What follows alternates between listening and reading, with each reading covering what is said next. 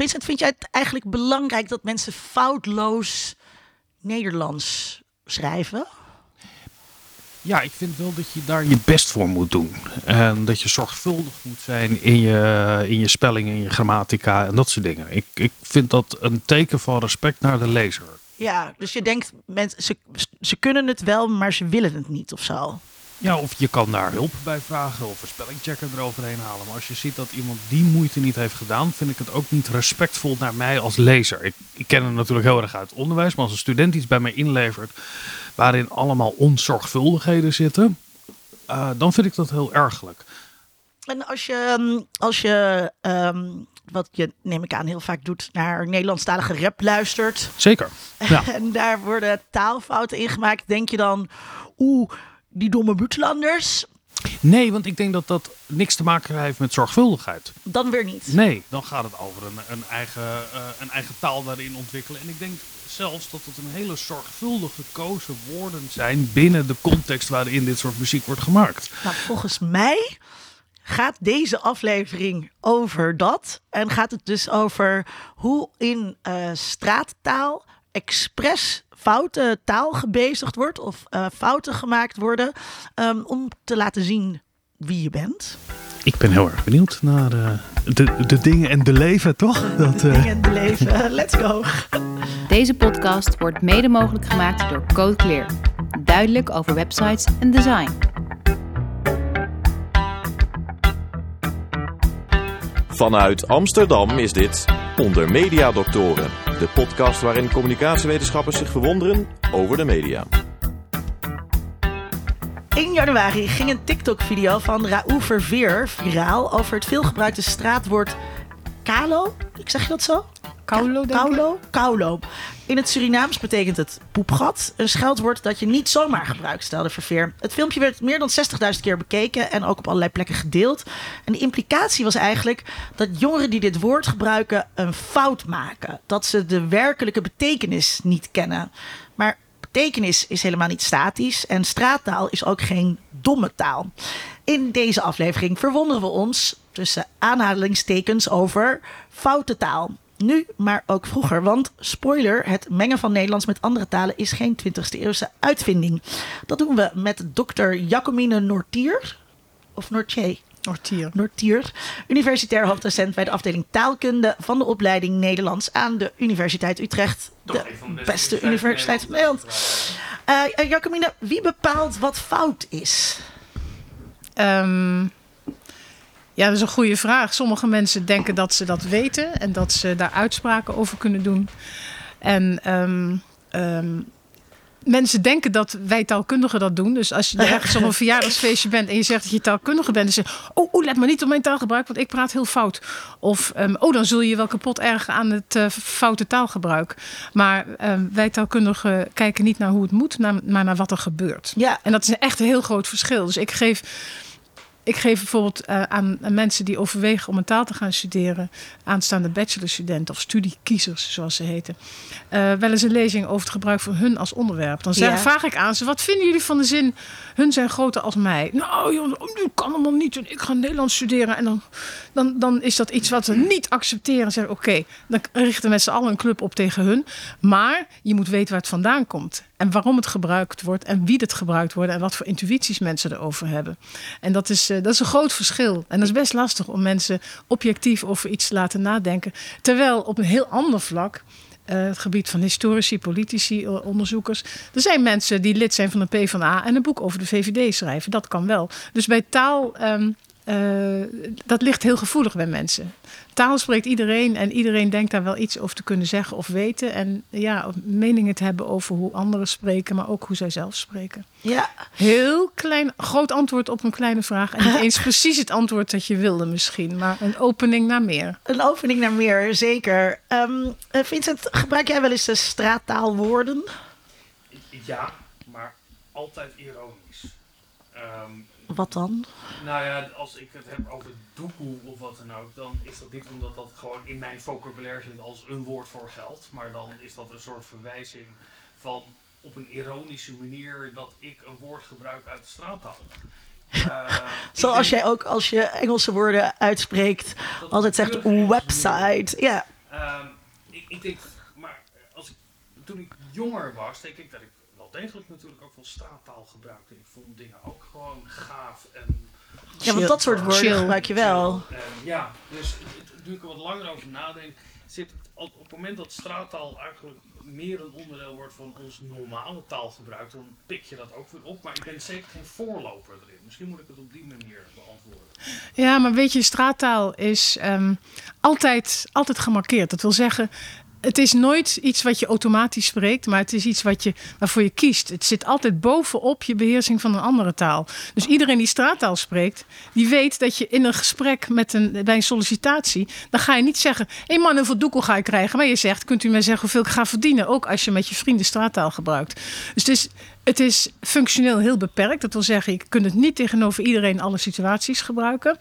Ehm, studenten zullen tegen mij ook niet gebruiken. Want er zijn heel veel studenten die het helemaal niet kennen of weten. eh, maar goed, ehm, eh, scholieren, wie dan ook. Ehm, en eh, tegen andere volwassenen ook niet. Als ik het zelf probeer, dan zeg ik voor de grap, zeg ik dan wel eens van, het is heel chill. Dan kijken ze van, "Ah, ja, oud, oud wijf, dat hoor je helemaal niet te zeggen. Dat is ons woord. Ja. Of eh, ja, je hebt meer uitdrukkingen die, die, die steeds meer alleen door jongeren, of altijd alleen door jongeren worden gebruikt. En dan ben je pas van bewust als je dat eventjes uit zijn context trekt. Zoals de beroemde Douwe Egberts reclame, die kennen jullie vast wel. Er zitten twee oma's, die zitten Ja. ehm, eh, te kletsen aan een tafel met zo'n persisch tapijtje erop. Een vogeltje in een kooitje en, en eh, kopjes met lepeltjes. En heel ouderwets met een permanentje. En dan trekt die ene mond open die zegt... "Ah, die scoto die, die, die, die paste mij of weet ik veel wat. En ik moet hem doekoe betalen. Te, te, te moeilijk, ik ben je bitch niet. Dat zegt ze dan. En dat, iedereen die ligt dan dubbel. En dan dat laat ik dan vaak zien aan studenten. En dan zeg ik van waarom, waarom is dit zo grappig? Ehm, die mensen hebben toch woorden geleerd die veel mensen gebruiken. Ja, ja, maar nou ja, het punt is dan dat het gedecontextualiseerd is. Het is uit zijn context gehaald waar het thuis hoort. En dan blijkt dus dat als je daarover nadenkt, dat het gebruik van dit soort woorden hoort bij bepaalde mensen, bij bepaalde situaties. En als je die van elkaar lostrekt, alleen puur de talige vormen overhoudt, dan heb je te veel uitgekleed. Dan heeft het zijn waarde verloren. En dan gaan mensen erom lachen, omdat ze dat herkennen. Ja. Dus ja. het is. ehm, nou, het punt wat ik wil maken is dat je het gebruik van straattaal, dat is een, een keuze.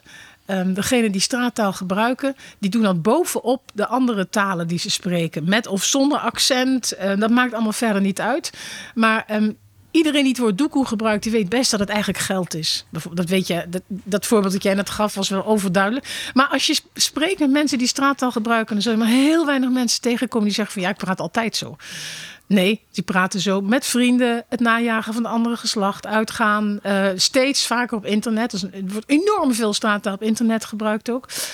Maar niet tegenover leraren. Niet als je met dezelfde vrienden eh, een les wiskunde bespreekt. Of met een ouder iemand of met ouders of wat dan ook. Ja, wat, wat is eh, straattaal eigenlijk? Vanaf, vanaf wanneer bestaat deze term? Eh, is, het, is het een soort van ooit ontdekt? Ja, weet je, je hebt niet alleen in Nederland, maar in heel veel andere landen, andere steden, situaties, gemeenschappen, heb je dat ehm, jongeren op een andere manier praten dan oudere mensen. Eh, je had vroeger al de studententaal, die is al eeuwen geleden al beschreven. Eh, de boeken van Voskuil, die schrijft over mieters bijvoorbeeld. Dat zei mijn vader ook nog wel eens. Die over de honderd zou zijn geweest als hij nog leefde. Zegt helemaal niemand meer. Ehm, maar je hebt eh, voor het eerst in de jaren 70 in Zweden en later ook in Engeland, of omgekeerd, eh, beschrijvingen van eh, jongeren uit verschillende etnische groepen die woorden uit elkaars talen overnemen. en dan niet om elkaar voor gek te zetten, maar om een beetje identiteit mee te nemen die daarmee geassocieerd is. Bijvoorbeeld een groep Jamaicanen in Londen, die, die werden, daar werden bepaalde woorden van overgenomen door native Londen jongeren, sprekers, zou ik maar zeggen. En dat verschijnsel is, eh, is, is, is, zich gaan, ja, is zich gaan verspreiden. Heeft ook te maken met het, met het einde van het kolonialisme. Dus veel, veel immigratie, eh, sociale verschillen in steden. Dat heeft allemaal heel sterk met elkaar te maken. En in Nederland is het voor het eerst eigenlijk beschreven door René Appel. Ehm, rond de jaarwisseling, nee, nee, eerder nog. Eh, de eeuwwisseling bedoel ik, sorry. Ehm, nog, nog wel wat eerder. En die, eh, die was het opgevallen dat eh, groepen jongeren met verschillende etnische achtergronden, die gewoon Nederlands praten, ook woorden gebruikten uit. Nou ja, dat was dan voornamelijk Surinaams, want dat kwam uit Amsterdam. En Amsterdam heeft een relatief grote Surinaamse, Surinaams sprekende gemeenschap. En die is dat dus gaan, uh, gaan bekijken en gaan uitzoeken. En, en, toen bleek dat op veel meer plaatsen voor te komen. En dat woord straattaal is een woord dat ze zelf hebben geïntroduceerd. Er wordt wel eens gezegd van ja, jullie taalkundigen drukken er een stempel op, geven het een naam. En uh, daarom uh, zorg je zelf voor een soort standaardisering die eigenlijk oorspronkelijk niet bedoeld is. Maar zo ligt het niet helemaal. Het zijn de jongeren zelf die met die term zijn gekomen in de tijd. En, en is straattaal iets anders dan, dan jongerentaal? Nou, het is een vorm van jongerentaal. Maar kan je ook als niet-jongeren... Uh, zijn er niet-jongeren, oudere mensen, uh, middelbare... die ook straattaal dan gebruiken? Of is het dan geen straattaal meer? Nou, dat is, ja, dat is een interessante discussie. Want uh, als je straattaal of, of jongerentaal... Ja, ik heb het met Margreet Doorlijn natuurlijk veel gepubliceerd over het onderwerp. Hebben het beschreven als heel veilig urban youth speech styles in het Engels. Want uh, wat je ook schrijft, het is voortdurend... Uh, krijg je discussies over... Ik, ik heb wel eens een congres gehad waar we uiteindelijk zoveel discussie hadden... dat het eindigde met it. um, en ja. dat wil je natuurlijk niet. Um, maar gewoon de angst dat je door de naam te geven in een hokje zet, die is heel groot. Um, uh, even terug naar je vraag. Uh, ja, maar straat... of ouderen het ook spreken. Ja, ouderen ja, ook spreken. Je, nou, hebt, een generatieding. Ja. Je, hebt, je hebt de stad, wat heel erg een rol speelt. Dan heb je de straat. Wat, uh, waar, dus hoe verhouden nou, dat, al die... Dat is wisselend. In Nederland is het toch vooral iets dat hoort bij jongeren. Die daarmee tot uitdrukking brengen dat ze um, lak hebben aan sociale normen... die door de oudere generatie zijn gevestigd. Ze zijn niet geïnteresseerd in maatschappelijk opklimmen... in de zin van wat, wat veel mensen om hen heen doen. En dat druk je uit door bijvoorbeeld een bepaalde manier van spreken. Het is een, uh, door, door sommigen wordt het genoemd een anti, een anti-language. En door die woorden te, bepaalde woorden te gebruiken, bepaalde uitspraak, bepaalde grammaticale constructies, zowel het voornamelijk lexicon is en uitspraak. Uh, laat je zien dat je, dat je daarvoor past. En wat je heel vaak ziet, is dat naarmate die jongeren ouder worden en gaan denken aan maatschappelijke carrière en het stichten van een gezin, verdwijnt dit ook. Ik heb ook voorbeelden van mensen die zeggen van ja, zo praatte ik toen ik 15 was, maar nou niet meer. Echt belachelijk, zoals ik toen praatte. Ja. En um, uh, het gekke is dat, uh, nou ja, dit, dit komt dus in heel veel plaatsen voor. En in Nairobi, in, in Kenia. Um, komt een vorm voor, dit heet Sheng. En uh, Sheng is um, een mengsel van Engels en Swahili, zeg maar.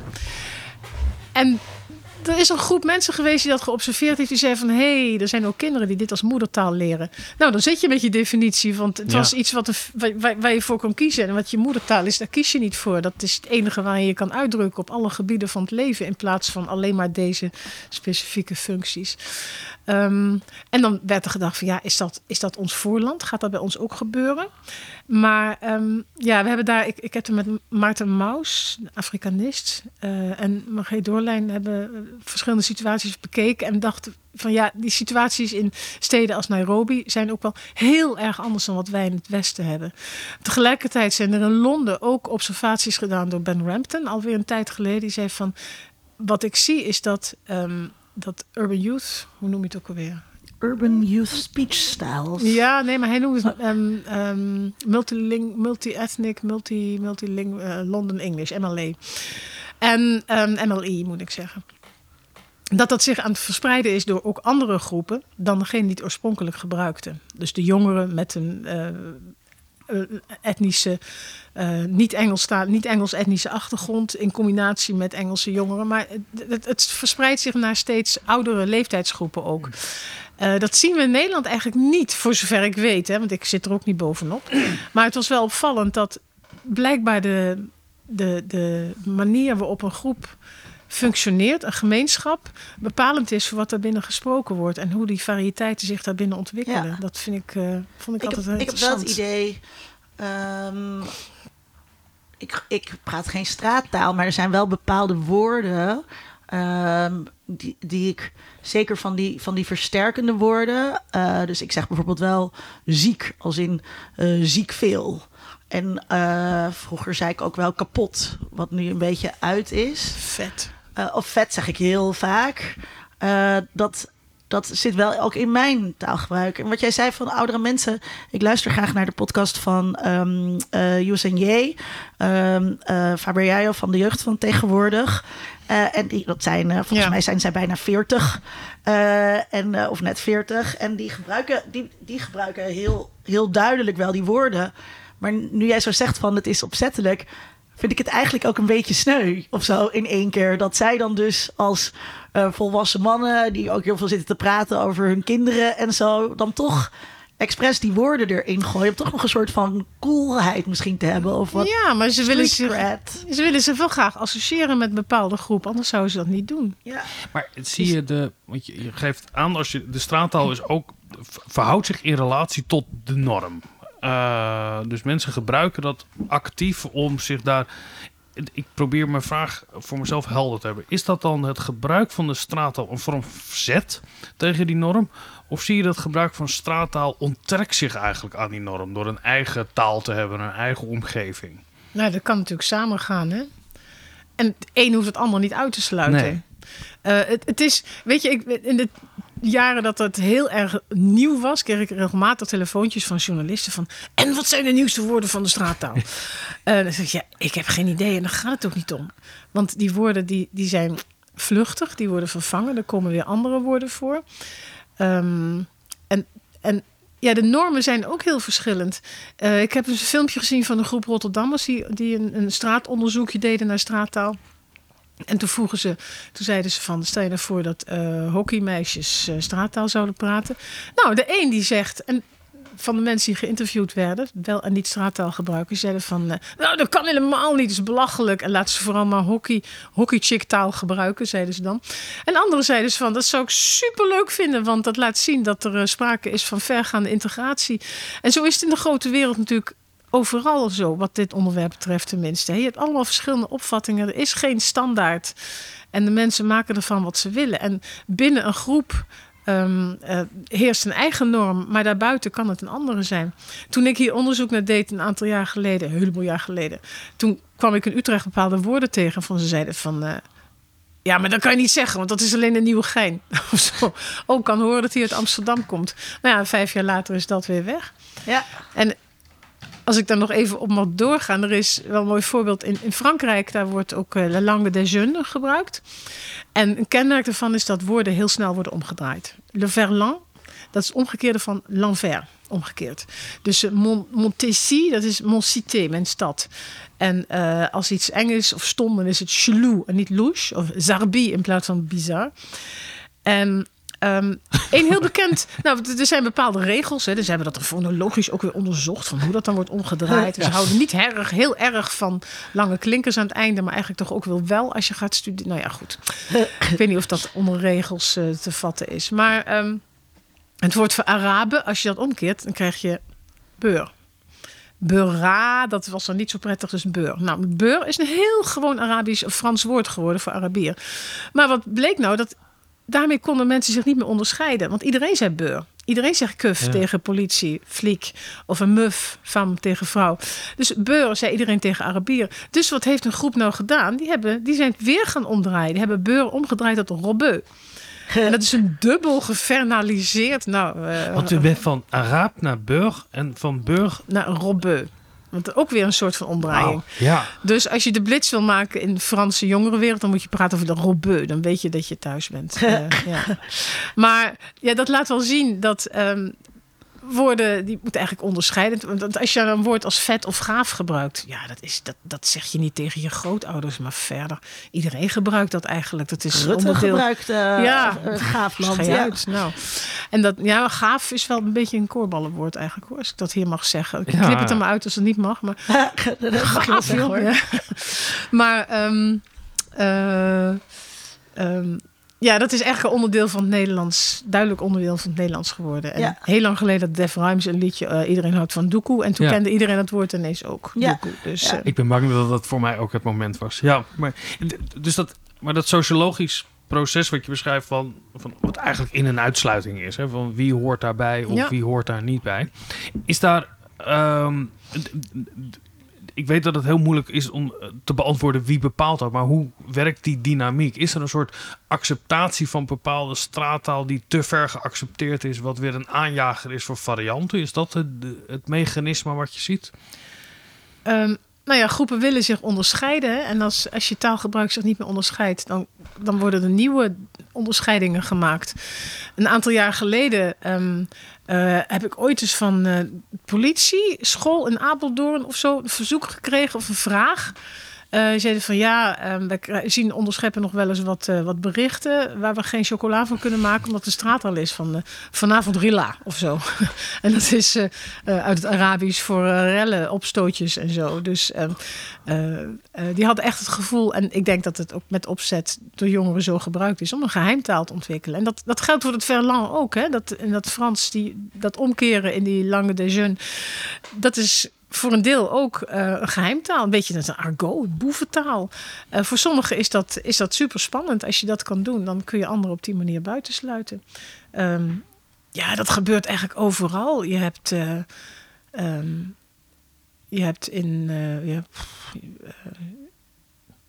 Ik, ken zoveel voorbeelden van, van jongere talen die daarmee um, door het gebruik daarvan gebruikers van andere van, van standaardtalen buitensluiten en uh, niet toelaten in, in hun wereld. En uh, ja, die behoefte heeft iedereen wel eens. En als je taal daarvoor kan inzetten, is het alleen maar uh, Is dan ook een vorm van. Um, ik heb, ik, ik ben gepromoveerd op meisjes, dus ik zit heel erg in de jeugdcultuur, literatuur. dus het is ook een vorm van wat subcultureel kapitaal genoemd wordt. dat, je, dat je de juiste woorden weet en daarmee kunt laten zien dat je waardig bent uh, uh, in het behoren tot die subcultuur. Ja, ja, ja. Je, die, laat daarmee, die laat daarmee zien dat je daarin thuis hoort. Het, is toen ik, nou, toen René Appel heel lang geleden kwam met zijn, die had een artikel geschreven, een soort van top 10 of weet ik veel wat van woorden die in straattaal veel voorkwamen. Die was daarmee begonnen. En toen had ik gelegenheid om een onderzoekje op te zetten in Utrecht. En toen dacht ik van, nou, dan ga ik kijken in Utrecht hoe dat zit. Of daar ook straattaal kennen. Dat was uh, eind jaren negentig of zo. En toen heb ik um, um, een aantal jochies in mijn buurt uh, benaderd. En uh, tot mijn grote teleurstelling kenden die geen van die woorden. Het waren uh, VWO-jongetjes uit witte hockey spelende omgevingen. en um, ja, die kenden dat totaal niet. Maar, zei een van de jongens, we hebben een hele andere manier van spreken. Is ook wel leuk hoor. Wij praten, nou iets wat later Murks is gaan heten. Wij praten heel bijzonder Nederlands. En die, toen zei ik van nou, hier is een een Walkman, een cassette recorder, hè, dat had je toen. Ik zei, neem eens wat op daarvan. Ja. En een van de jongens, je vond het fantastisch. Je had binnen hun groepje een manier van praten met een heel zwaar Marokkaans of nee, uh, buitenlands accent, weet je. Um, uh, en dat noemden ze zelf uh, Murks. Dat is gebaseerd op Marokkaans en Turks. Maar als je het gaat analyseren, zit er niks Turks in. Want Utrecht is geen Turkenstad. Het is een Marokkanenstad. Ja. Dus het allochtoons, dat kun je niet zien op de podcast, maar ik geef daar aanhalingstekens ja, bij. Ja, ja, ja. we horen hoe je het. Ja, het allochtoons uh, is in Utrecht en daarbuiten eigenlijk ook heel erg veel gebaseerd op het, het Marokkaans accent. Veel meer dan het Turkse accent. Maar goed, dat wisten die jongens, hadden geen idee. En als binnen hun groepje was het echt een strijd van wie het het beste kon. Van, oh, oh je moet die opnemen, die, die kan het goed. En... Um, uh, en op een gegeven moment uh, zat ik dat af te luisteren. En zei ik van... Ja, maar jullie zaten hier zo te praten. Nee, hield het op. Ja, zeiden ze. We zaten in een uh, snackbar en er kwam een Marokkaan binnen. Ja. Dus dat kan niet. Dan val je door de mand en dan krijg je er van langs dat je het verkeerd doet of dat je ze voor aap zet. Dat wisten ze ook wel. En wat ook heel interessant is, omdat je net over meisjes vertelde. Uh, ik kreeg het bandje terug van uh, een van de jongens en die zei: Ja, sorry, er staan ook meisjes op. Huh. En die nemen het helemaal niet serieus. Die maken er een lolletje van. Wat bleek nou? Die meisjes, ja, die, die, voor de jongens was het bloed serieus. Hè? Wie is de stoerste en de beste? Dat, dat zat een ondertoon van, van, van van competitie zat erin. Maar die meisjes die hadden alleen maar lol. En die, die, die gingen uh, alles op die manier doen. Met grote uithalen en heel hard en gieren van het lachen. En het was wel heel grappig dat dat verschil er is. Dat die voor die jongens en die meisjes... dat ja. zo'n aparte manier van spreken totaal andere functie had. Ja. Maar wat was dan het belang voor deze jongens om daar goed in te zijn? Je zei iets over het is cool of is het... Ja, het is binnen de eigen groep is het leuk en het versterkt de band. Maar je kent allemaal van toen je nog uh, bij je ouders thuis woonde of zo... dat je woorden had en manieren van praten die niemand anders had. Eh, je, je, je kent woorden van thuis die alleen maar bij jou thuis gebruikt worden. Ja. Of nu nog steeds. Eh, toen ik in een eindexamenklas was, zat, toen hadden we een, een sport om te praten met een Duits accent. Vonden we heel erg grappig. Toen dacht ik, ook moet je niet doen als er een Duits, die, die, Nee. die Duitse leraar biologie, als die eh, daar in de buurt komt. Maar eh, dat, dat is ook een sport en elkaar aan het lachen maken. En dat, dat versterkt het saamhorigheidsgevoel ook als je, als je dit soort dingen ontwikkelt. En eigenlijk doet elke groep dat. En dat, je hebt het op het gebied van kleding, je hebt het gebied van waar je uitgaat, welke muziek je luistert. Maar spreken en, en het, het kiezen van bepaalde woorden hoort er eigenlijk bij. Met vakantie was dat altijd. Dan eh, eh, eh, kwam, kwam ik, dat weet ik nog heel goed, dat ik dan terugkwam van vakantie en dan was het altijd zo, dat zeiden wij altijd. Ja, Ja. ja. In die periode van die drie weken dat je dan met een dat je op, op de camping in Frankrijk was en daar een groep vrienden maakte. En dan had je. hm, Je hebt een intensieve vriendengroep. Jij gebruikt vaak woorden die dan herleidbaar zijn dat jij dat in die groep hebt. Oh, dat denk ik wel. Ja, maar, maar ook in die, als witte jongetjes in Utrecht eh, net doen alsof het de Marokkaanse accent, maar niet met Marokkanen erbij. ja. Dan, er zit, er lijkt ook een soort ridiculisering in te zitten. Nou, dat vonden ze zelf ook wel. Hè. Ze waren bang, omdat eh er een Marokkaanse jongen in de buurt was. Toen zei het was van, dat kunnen we eigenlijk niet maken. Ehm, en de manier waarop Marokkaanse jongens die ik toen wel sprak daarover praten... was ook van, van die, dat zijn die belachelijke Nederlandse jongetjes... die denken daarmee stoer te doen. En het gekke is, als je het gaat analyseren, dat manier van spreken... dan zijn het drie of vier kenmerken die ze voortdurend erin stoppen. Ehm, gebaseerd op stereotypen vaak.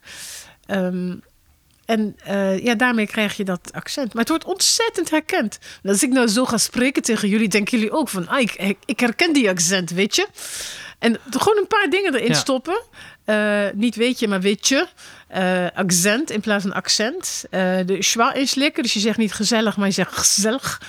Ehm, er zijn een paar van die dingen die je dan kan toepassen. En eh, dat, dat blijkt dat dat vooral toch meer op het Marokkaans, Berber, maar ook Arabisch is gebaseerd dan op het Turks. Dat is, En, wordt de betekenis van wat je zegt ook daardoor eh, bepaald? Ik, ik zit te denken dat eh, mensen die een Surinaams accent nadoen, gaat het vaak over uitspraken over dat je relaxed of langzaam aan moet doen. Alles komt goed allemaal. Eh, dat, dat een accent iets te maken heeft met ook de betekenis die je daarmee uit, eh, die je wil overdragen.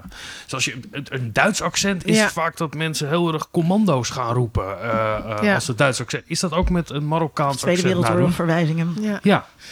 ja, dat is aan het verschuiven. Dat is heel grappig. Ik had ehm, vroeger als kind een grammofoonplaatje van Paulus en Sinterklaas.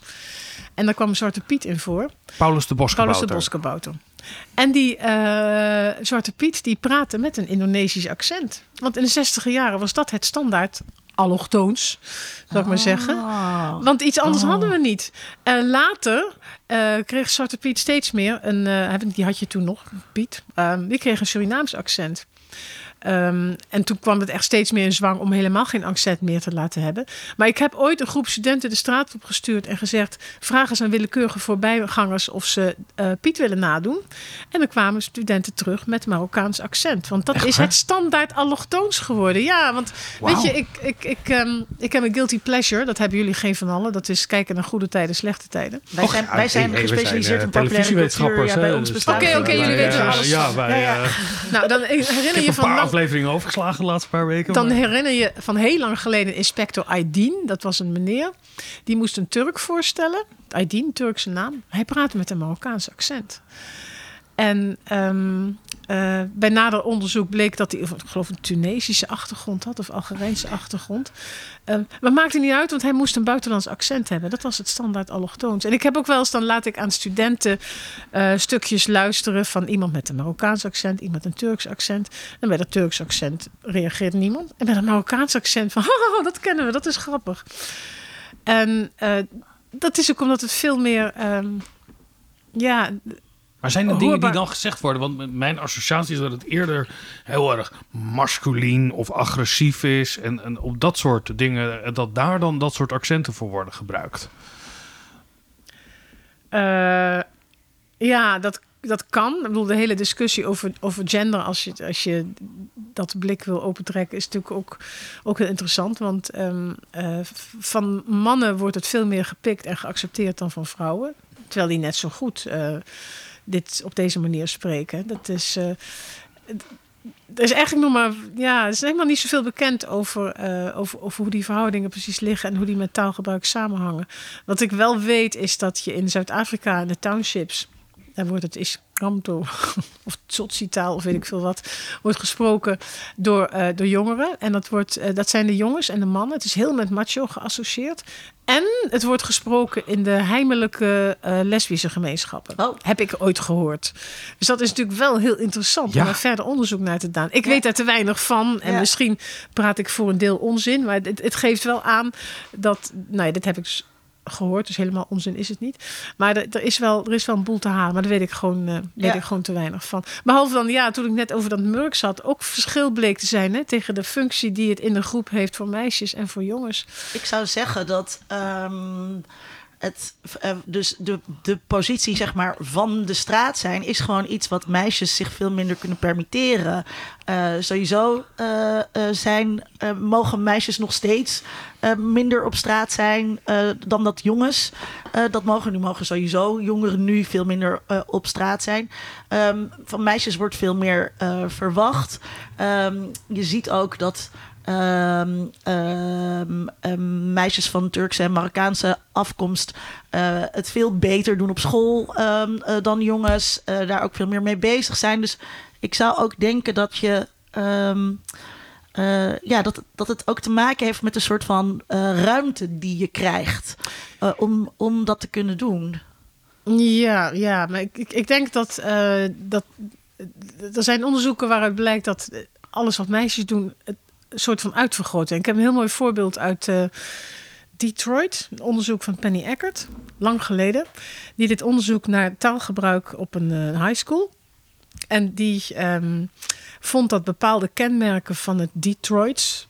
Ehm, zeg maar het lokale accent, die werden met heel stoer geassocieerd. Nou had je, op die school had je twee soorten groepen leerlingen. Had de jocks en de burn-outs. De jocks, dat zijn de nou, brave leerlingen, die gaan naar schoolfeestjes. Die, eh, daar is het ehm, ja, proberen toch goede cijfers te halen op school. En wat ze, wat ze doen aan, aan, aan is... Nou ja, kattenkwaad, hè, dat is binnen de geaccepteerde normen. Rijkere achtergronden. Maar je had ook de burn-outs. En die deden alles wat eh, God verboden heeft. Seks, drugs, rock and roll. En ehm, eh, hoe, hoe lager en hoe meer, hoe, hoe meer spijbelen, hoe lagere cijfers, hoe beter. En drop-outs, allemaal geweldig en zo. Echt twee verschillende werelden. Toen bleek dat die hun taal op een bepaalde manier gebruikten. Die burn-outs hadden veel meer zeg maar plattere Detroitse uitspraak dan de jocks. En een voorbeeld was de manier waarop ze het woord fight uitspreken. Dat spreken ze dan uit eh, als fight. Ja, ik weet weinig van het Detroits. Maar goed, dat zal um, Eminem ook wel eh, zo doen. Fight in plaats van fight. Toen hebben ze een aantal van die kenmerken op een rijtje gezien. Toen bleek dat je binnen de groep burn-outs... had je een groep die ontzettend burn-out waren. Er waren de burned-out burn-outs. En dat waren meisjes. En die waren fanatieker en, en, en, en uitgesprokener en platter in alles dan de meest botte jongens uit die groep. Die en ik excelleerde daar ja, ja, want ik, heb ook, ik hoorde ook wel eens verhalen vroeger van mijn kinderen van ja, als je een groep eh, wilde Marokkaanse meiden in de stad, in de, in de trein, in de bus tegenkomt eh, die op dreef zijn, berg je dan maar. Ja, Sowieso. ja, ik. eh, dus ja, dat meisjes altijd zich aan die normen houden, dat is niet, niet helemaal waar. Maar het lijkt wel dat ze zich bewuster zijn van verschillende normen. En dat zowel de, de, de geaccepteerde als niet geaccepteerde kant van die normen kunnen worden uitvergroot. Ja. Je vertelde net al even ehm, dat je dus gewoon een keer jongens eh cassette of een cassette recorder hebt, eh, hebt meegenomen. Want ehm, hoe, hoe, hoe eh, doe jij doorgaans onderzoek? Hoe, hoe verzamel jij eh, taal? Nou, op dit moment doe ik het al lang niet meer. Dus ik eh teer op wat ik eerder gedaan heb en lees van anderen. Ja. En op dit moment eh, is eigenlijk internet de grootste bron. Want steeds meer contacten tussen mensen vinden plaats via internet. In plaats van op de straathoeken. En dat heeft hele interessante consequenties. Want eh, als jij met iemand praat. ehm, voordat hij zijn mond heeft opengetrokken, en ook als hij dat al gedaan heeft, heb je al een beeld van. Doe je zag mij net binnenkomen, denk je, oh, nou, die is toch ouder dan ik gedacht had. Een, een opgeleide, hoogopgeleide mevrouw. Toen ging ik praten. Oh, dat is uh, tamelijk uh, bekakt Nederlands. Uh, klopt ook met het beeld wat ik ervan heb en zo. Hè. Dus je kunt je van iemand door je ogen en je oren te gebruiken direct een beeld vormen. Dat doen we allemaal allemaal. Iedereen doet dat van iedereen met wie die spreekt. Hè? Man, vrouw, hooglaag opgeleid, etnische achtergrond, uh, regionale achtergrond. Um, uh, vaak ook politieke achtergrond uh, is heel snel duidelijk. Maar op internet heb je het allemaal niet. Terwijl mensen die elkaar niet kennen, wel met elkaar communiceren. En dat heeft een heel idioot of een heel, heel, heel groot bijverschijnsel. Dat is dat je van identiteit kan wisselen. Dus ik kan mij mengen in een gesprek tussen 14-jarige Marokkaanse jongens. Als ik mezelf Ahmed 12 noem. Uh, en de juiste woorden kies. Hmm. En ik kan door de mand vallen. Maar als ik het slim doe, val ik niet door de mand. Dus er is veel te weinig over bekend. Maar ik denk dat er een enorm interessant uh, onderwerp ligt. Als je gaat kijken van hoe mensen kunnen spelen met identiteiten op internet. Maar tegelijkertijd um, uh, is dat dus ook moeilijk. Want je moet wel. Um, uh, Vincent zou dat niet kunnen. Want die kent die taal uh, niet. Dus je moet. Ik zou direct door de mond vallen, ja. Ja, je moet dus wel um, veel al van de groep weten. Ja, ja, wil je ja. dat kunnen doen. Ja. ja. Ja, maar het kan best. Je hebt bijvoorbeeld verhalen van uh, mensen die op Instagram zitten en die in het dagelijks leven vreselijk verlegen en bangig zijn, geen mond open doen, uh, in een hoek worden gezet. En op Insta weet ik hoeveel volgers ze hebben. Um, en volstrekt populair zijn, omdat ze dan de identiteit kunnen aannemen die ze willen. Dus um, als je geïnteresseerd bent in dat uh, aannemen van identiteit, ja, dan kun je dat doen. En ik had, had een collega die uh, een aantal jaar geleden een, een chatgroep of een, een, forum voor Marokkaanse meisjes volgde. En enkele keer werd er dan geschreven van dit is, dit is een infiltrant of dit is geen echte, dit is iemand van buiten, want hij zegt dat en dat. En negeren, we gooien hem eruit of zoiets dergelijks. Of het is een man of het is ik weet niet wat. Maar ja. dat, dat, uh, dat, dat komt voor. Maar ja, ik heb ook wel eens ooit, toen ik iets uitsp een uitspraak had over taal op een lokale website, heb ik mezelf eventjes de taalpolitie genoemd. Ik hoor je wasmachine, die is klaar. Ja. afwasmachine. Ja, de wasmachine is klaar. goed, uh, de hoge tonen kan ik nog horen. ja. Um, maar um, uh, omdat ik op dat moment uitspraken deed. Of ik dacht van nou, dat past niet bij mij. Dan speel ik politieagent. Maar dat zou je ook kunnen doen, Vincent, misschien. Nou, het lijkt me hartstikke interessant. ik, maar je kunt op internet echt met je identiteit spelen. Je kiest gewoon een nickname, een avatar, weet ik veel wat je allemaal hebt. Uh, die past ik, bij het beeld dat het je wil neerzetten. Het een anekdote dat ik de allereerste keer op internet in een chatomgeving zat. En ik dacht, het kan nooit echt zijn. Dus mijn eerste uh, reactie was ik begin gewoon mensen te beledigen. En als daar een reactie op komt, dan weet ik in ieder geval dat het echt is. Maar voor mij was dat een volstrekt nog een. Een nou ja, iets, iets totaal virtueels ja. dat het ook is. Maar dat daar echt mensen achter zitten, duurde wel langer. Ik, ik vraag me af als je de. Als je het echt over een onderzoeks. Uh, uh, onder ontwerp heb. Als je data gaat verzamelen op straat, uh, op een of andere manier, en ik hoor graag hoe dat dan gedaan wordt, en je vergelijkt dat met uh, hoe taal gebruikt wordt op het internet, dan haal je dat straatelement. Weet je, je weet helemaal niet meer of iemand onderdeel is van een straatcultuur.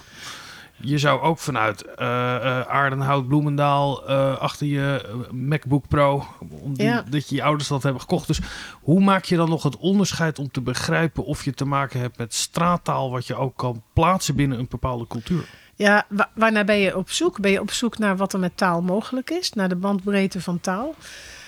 of ben je op zoek naar straatcultuur? Ja. Want. Um, ik denk dat dat heel erg bepaalt wat je, wat je gaat verzamelen en wat je gaat zien. En natuurlijk, als je, als je op straat data wil verzamelen.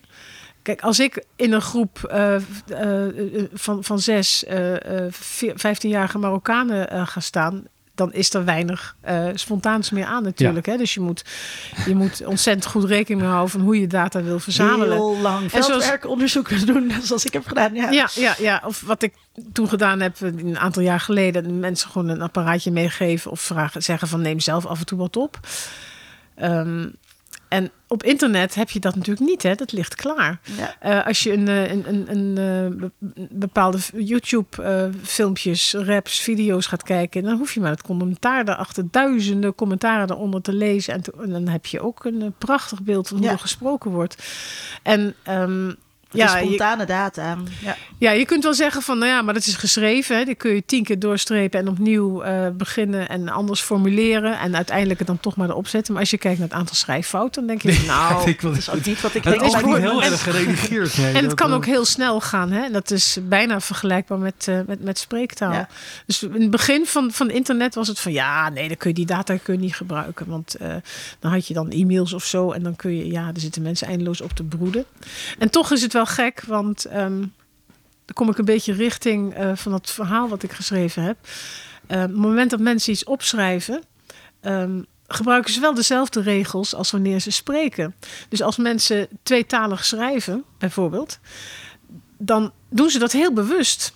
En ehm, eh, ik denk niet dat ze speciaal andere, hele andere strategieën gebruiken dan wanneer ze spreken. Ze denken er langer over na. Maar als je bedenkt welke combinaties van talen door elkaar heen gooien mogelijk zijn in spreektaal, dan hoeft dat helemaal niet zo erg af te wijken van schrijftaal. Ja. En als je alleen als je het doet in schrijftaal, dan, ja, dan weet je van, nou, er is hier lang over nagedacht. En toch is het zo op papier gekomen of op, op het scherm gekomen. Ehm, daar wil deze schrijver of auteur of, of spreker wel iets mee zeggen. Ja. Mag ik nog even, nee, eerst even over, dat Ja. onderzoek, even bij het onderzoek, want ehm, eh, je, je, eh, over, over even nog over methode. Dus eh, je haalde veel van internet ehm, eh, of eh, liet mensen zelf dingen opnemen. Hoe, ehm, hoe analyseer je dat dan eh, vervolgens? Waar, wa- hoe pak jij dat aan? Waar ga je naar kijken? Ja, dat hangt erg van je vraagstelling af. Hè? Ehm, we hebben bijvoorbeeld met collega's eh, redelijk informeel een, tijdje gekeken naar het gebruik van eh, het, het, Marokkaanse eh wahed, betekent één. In combinatie met Ijen, dat is het Berber. Wahed is Arabisch en eh Ijen is eh, Berber, dat betekent allebei één. En dan blijkt dat de combinatie van die twee woorden, die in normaal taalgebruik helemaal nooit tegenkomt, eh, want je praat of Arabisch of Berber. Je hebt het een al gezegd, dus dan ga je het ander niet herhalen. Nee. Maar dat, ehm, dat, komt wel voor, ehm, dat komt wel voor in het Nederlands van, van, van groepen Marokkanen. Dus dan kun je, als je bijvoorbeeld op Twitter kijkt, kun je gewoon zoeken op die combinatie. En dan kom je dat inderdaad ook wel tegen. Dus op die manier kun je dat analyseren. Ehm, iets vergelijkbaars wat je ook in Marokkaanse groepen ziet, en waar je op dezelfde manier naar kan zoeken, is ehm, als je Frans in het Frans een vraag stelt, dan kun je beginnen met eske. En dat eske betekent niet echt iets, maar dat leidt een vraag in. In het Arabisch heb je, Marokkaanse Arabisch heb je wosh. En wosh leidt een vraag in. Maar het heeft geen betekenis. En het grappige is dat je dat in Nederlands dan enkele keer ook hoort. Dat iemand zegt, wosh ben je gek of zo. Ehm, eh, dus als je dat verder wil gaan kijken wat voor rol het speelt in jonge taal, dan kun je gewoon, dat kun je op internet doen. Op zo'n woord zoeken, kijken hoe vaak dat voorkomt. En je kunt het schrijven als WAS of WASH Ja. of wat dan ook. Zijn taalkundigen eigenlijk geïnteresseerd in sprekers? Of mag het zich ook beperken tot nou ja, een, een corpus wat je hebt van gebezigde taal? Nou ja, dat is ehm, jarenlang altijd zo geweest, hè, de traditionele taalkunde. Ehm, maar in de sociolinguïstiek, waar dit onderdeel van uitmaakt, is, eh, ehm, kun je de, de uitingen niet loszien van de situatie en ook de, de ideologie, de bedoeling eh, die daarachter zit en van de sprekers. Dus er moet altijd aandacht voor zijn. Ja, ja. En dat is niet altijd te achterhalen. Zeker op internet is dat heel moeilijk.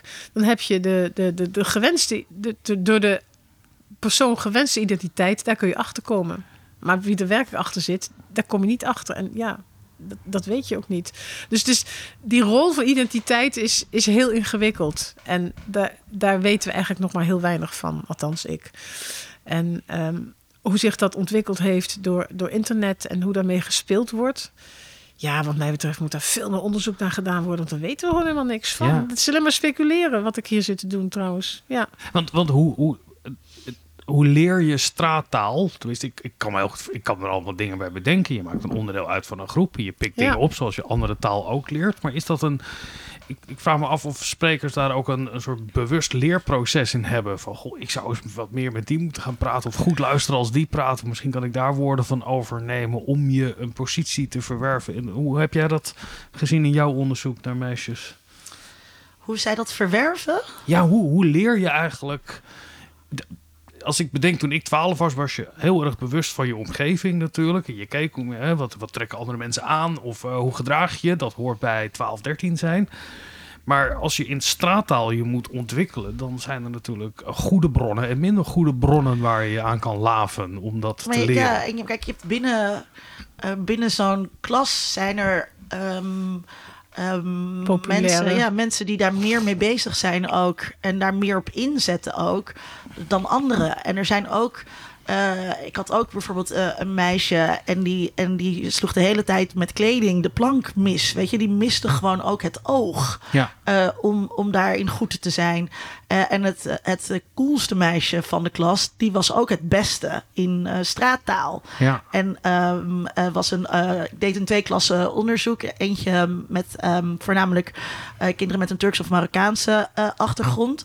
Um, maar het coolste meisje, zij was volgens mij half Colombiaans. Dus geen Marokkaanse achtergrond, maar die kon heel goed wat jij ook net deed met de Z veel praten. Zij was heel goed in het straattaal, maar ook um, op een manier die dan ook weer een soort van effortless leek. Hè? Want anders is het natuurlijk niet cool. Ja, sommige, sommige zijn daar beter in, in dat oppikken en in dat doen. Net als met coole kleren dragen, denk ik. Ja, en dit, als ze populair zijn, worden ze nagedaan. Hè? Ik heb ooit een scriptie begeleid van een student. Die heeft een uh, sociogram van een schoolklas gemaakt. Hè? Dus een plaatje van wie gaat met wie om. En wie zijn de leidende figuren en ja, wie zijn de Ook buitenstaanders. allemaal gemaakt, ja. Ja, en toen heeft ze een aantal nieuwe woorden ingefluisterd in een, in een heel populair uh, uh, kind in die, in, die, in die klas. En gezegd, ga jij deze woorden nou eens heel Oh, veel wel- gebruiken? Als En toen bleek- ja. En toen bleek ook dat dat wordt opgepikt. Terwijl als ze dat in het oor fluisteren van iemand die buiten de groep staat, gebeurt dat niet. Ah, En het gebeurt ook met alle woorden en het gebeurt niet op dezelfde manier. Maar het was wel een indicatie van dat het echt wel een rol speelt. Dat iemand die populair is, ja. die wordt graag nagedaan. Daar wil je mee geassocieerd Ik worden. moet hier, de, voor de luisteraar is dit totaal eh, de verwijzing maken naar de film Mean Girls Stop Trying to Make Fudge. Uh, Fudge? Volgens mij Fudge. Fitch. Stop trying to make it happen. Dat is dan één meisje die de hele tijd... Fetch. Ja, fetch is het woord. Zij zegt dan de hele tijd fetch. En dan zeggen die andere fat, meisjes toch? de hele Ja. tijd... Stop trying to make fetch happen. Ja, ja, ja. ja. Ja, dat, dat kan dan. Ehm, is, er, is er een verschil? ehm, eh, want je hebt onderzoek gedaan naar wat je Moroccan flavored Dutch noemt. Is, is dat wat nu de straattaal is? Of is er nog weer een verschil tussen wat je straattaal zou kunnen noemen en dat Moroccan flavored Dutch? Ja, ik, nou ja, kijk, het is in alle gevallen is het een manier van spreken binnen de eigen groep. Hè? Ehm, ik heb wel, we hebben wel gezien dat ehm, eh, in, bepaalde Marokkaanse groepen zeggen ze van, eh, van, van, van straattaal, wat Surinamers spreken. Dus dat, eh, dat, dat doen wij niet. Want dat, dat, dat, dat is een manier van spreken waar we, mensen waar we niet geassocieerd mee willen worden. Ehm, ik moet even denken aan een voorbeeld. Dus iemand die zegt in het Nederlands. ehm eh, tfoe, iemand die doekoe zegt, wil ik niet mee te maken hebben of zo. Tfoe is binnen die bepaalde kringen ook een, een plat woord, maar het komt uit het Arabisch of het Berber. Het betekent ba of iets dergelijks. Jeetje, ba.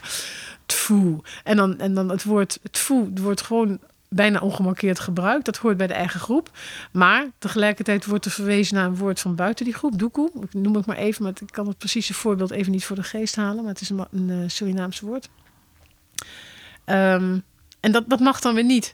Eh, ja, binnen de Surinaamse groep is eh, straattaal hetzelfde als veel Sanang gebruiken. Ehm, maar voor Marokkanen is dat weer anders. Dus ja, nogmaals, het is voor iedere groep anders wat er precies onder straattaal valt en wat niet. Harde normen zijn er niet. Ja. En ehm, ja, hoe meer je hiervan weet en leest, hoe eh breieriger het wordt en hoe ingewikkelder. En dat geldt eigenlijk voor alles wat met taal en waarschijnlijk met alles te maken heeft. Ja, ik zit te denken, als je de lexicon van de straattaal zou uitbrengen, dan weet je zeker dat je hopeloos achterloopt op het moment dat je dat, Ja. eh, eh, als dat klaar is Ja. natuurlijk. En wat zijn nou, wat zijn nou kenmerken van eh, dat eh, Moroccan flavored Dutch? Waar, waar is het aan te herkennen? En Moroccan flav- flavored Dutch, er zitten woorden in die uit het eh, Arabisch of het Berber komen. Dus ook dat wat ik net zei van dat wahed ijen en wosh. Ehm, ik heb ooit Marokkaans Arabisch als bijvak gedaan. Dus ik ben er altijd behoorlijk op gefixeerd geweest op de invloed van Marokkaans. Daar weet ik meer van dan van Surinaams of van Turks bijvoorbeeld. Maar ik heb altijd veel samengewerkt met Margreet Doorlijn, die juist op het gebied van Turks een grote ster is. Ehm, maar goed, ehm dan ben ik je vraag Oh, wat, wat de kenmerken zijn van dat. eh, Ja, ja, ja. Nou goed, dat zijn bepaalde woorden, het lexicon. Ehm, maar ook de uitspraak. De duidelijk typische, op het Marokkaans herleidbare uitspraak. En dat lijkt weer een beetje op wat er in dat murk zat. Dus de Z, die als Z heel stemhebbend wordt uitgesproken. De G, die veel harder klinkt. Hè, de- nou ja, in, in West-Nederland dan. Hè. Ehm, eh, de schwa. De, uh, In West-Nederland, dus in, in eh, Moroccan flavored Dutch in Limburg is dan ook weer G, anders. ja, ja, want dan heb je die harde G niet. En in Vlaanderen ook niet. Nee. Dan heb je weer andere kenmerken. Maar het is wel die, die Z en het is wel herkenbaar voor de groep en de mensen eromheen. Ja. En zijn er fonetische kenmerken zoals zo'n Z in het Berbers of Marokkaans of het Turks, wat het aantrekkelijk maakt om op te nemen in een verbastering van het Nederlands in een straattaal? Nou, niet intrinsiek, maar omdat het wordt geassocieerd met bepaalde mensen die zo spreken. Ehm, wat heel interessant is, is, is ook alweer lang geleden. Ik praatte met een meisje die ehm, was ooit een vriendin van mijn dochter. Een meisje met een Berberse achtergrond. Was in Utrecht geboren, ehm, in Utrecht naar school geweest, eh, kwam op het VWO terecht. Er was niet aan te horen dat ze een andere achtergrond had dan haar Nederlandse, 100% Nederlandse achter, eh. En op een gegeven moment bedacht zij zich van ja, maar ik ben moslim, ik ga meer aan die godsdienst doen. Dus die ging met een hoofddoek lopen, die ging zich aan de regels houden van eh, de, de, de, de, heet dat, de, de, pijlers nou de- en, enzovoorts van van de islam. En toen veranderde haar accent ook. Want dat paste bij het beeld van een moslim. Het niet zo dat ze van de een op de andere dag dacht van... kom, ik ga mijn zet maar een stemhebbender maken en mijn schwas inslikken. Maar ze ging anders praten. En jullie herinneren je wel de eerste idols? Daar deed Hint aan mee. Ja. Hint was Marokkaanse. Is, denk ik. Eh, althans, iemand met een Marokkaanse achtergrond in Nederland. Ehm, het moment dat zij meedeed met die, met die wedstrijd... was ze totaal accentloos. Maar die is, daarna is die zich gaan toeleggen op Arabische of Marokkaanse muziek en zingen. En als je er daarna hoorde praten, is de accent ook veranderd. Oh, Dat is heel interessant. Niet iedereen die kan dat hoor, of doet dat. Maar het is wel een verschijnsel dat. dat Ik herken mensen- het dat een eh, eh, vrienden van mijn ouders hadden een, een geadopteerd jongetje, een zwart jongetje. Eh, opgegroeid in een volstrekt witte omgeving, sprak heel erg wit Nederlands, zeg maar. Pas, maar toen hij 12, 13, 14 werd Ja. en zich meer bewust werd van zijn eigen identiteit, eh, ging hij zichzelf een Surinaams accent aanmeten. Terwijl hij niet uit Suriname kwam eh, oorspronkelijk. Eh, ja, dat, dat werd een onderdeel van zijn identiteit. Ik kan me daar ook wel weer op Ik een praat ook Amsterdamser als ik bij de slager sta. dan wanneer ik hier aan tafel zit. Accommodatie, Dat heet Ja. accommodatie. convergentie, ja. Ja. ja, want ik wil, ze doen me sowieso al vaak na. En, eh, en, dat, en dat vind ik dan niet leuk of zo. Dus dan wil ik geaccepteerd worden. Ja. Als ik in Limburg ben, dan praat ik ook anders. Oh, ja. Ik ben opgegroeid in Heerla. Oh, oh, ja, dat hoor, dat hoor je wel. Ik moet nu in één keer denken aan, eh, aan eh, toen mijn voormalige verkering in Utrecht. Die heeft hier in Amsterdam gestudeerd. En toen ging hij in Utrecht een research master doen. En eh, na de eerste werkgroep kwam hij terug. En toen zei hij... eh, Iedereen in Utrecht heeft zijn accent behouden. Want eh, veel studenten die in Amsterdam gaan studeren, uit Limburg of Brabant, die leren het af in, het, in de eerste jaren. Dat, dat is ook echt een verschil, wat ik merkte. Ehm, wat, ehm, eh, wat is ehm, eh, codewisseling? Codewisseling is het gebruik van twee of meer talen in één en dezelfde conversationele context. Dus je kunt eh, twee talen gebruiken ehm, in een gesprek dat de ene persoon de ene taal spreekt en de andere de andere of zo. Maar het kan ook binnen zinnen al wisselen. Het kan om twee talen gaan, het kan om meer talen gaan. Ehm, en en wanneer, waarom doen, mensen dat? Waarom doen mensen dat? Mensen doen dat als ze twee of meertalig zijn en wanneer ze informeel praten met anderen die dat ook zijn op dezelfde manier. Ja, Dus alle, alle twee meertaligen herkennen dit onmiddellijk. Die zeggen van, oh ja, dat doen we ook altijd. Ja, eh, activisten, eh, zwarte activisten doen het Ik, veel. ik, ja, ik wil net zeggen, het is dipsaus Nederlands. Ja. Eh, eh, een, een activistische zwarte eh, hoofdstedelijke, of in ieder geval grootstedelijke mensen. Ja, Ja, Nee, maar iedereen hoor. Ehm, als ik eh, een groep studenten, iedereen die.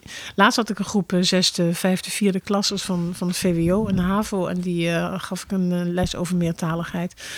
Nou, dan vraag ik wie is hiermee bekend. Alle kinderen die thuis meerdere talen spraken, of die eh, niet alleen maar Nederlands spraken, die hebben een volkomen, volkomen normaal verschijnsel. Terwijl mensen die eentalig zijn, die zeggen: Oh ja, oh, dat is interessant en zo. Maar mensen die twee meertalig zijn, daar is het volstrekt normaal voor.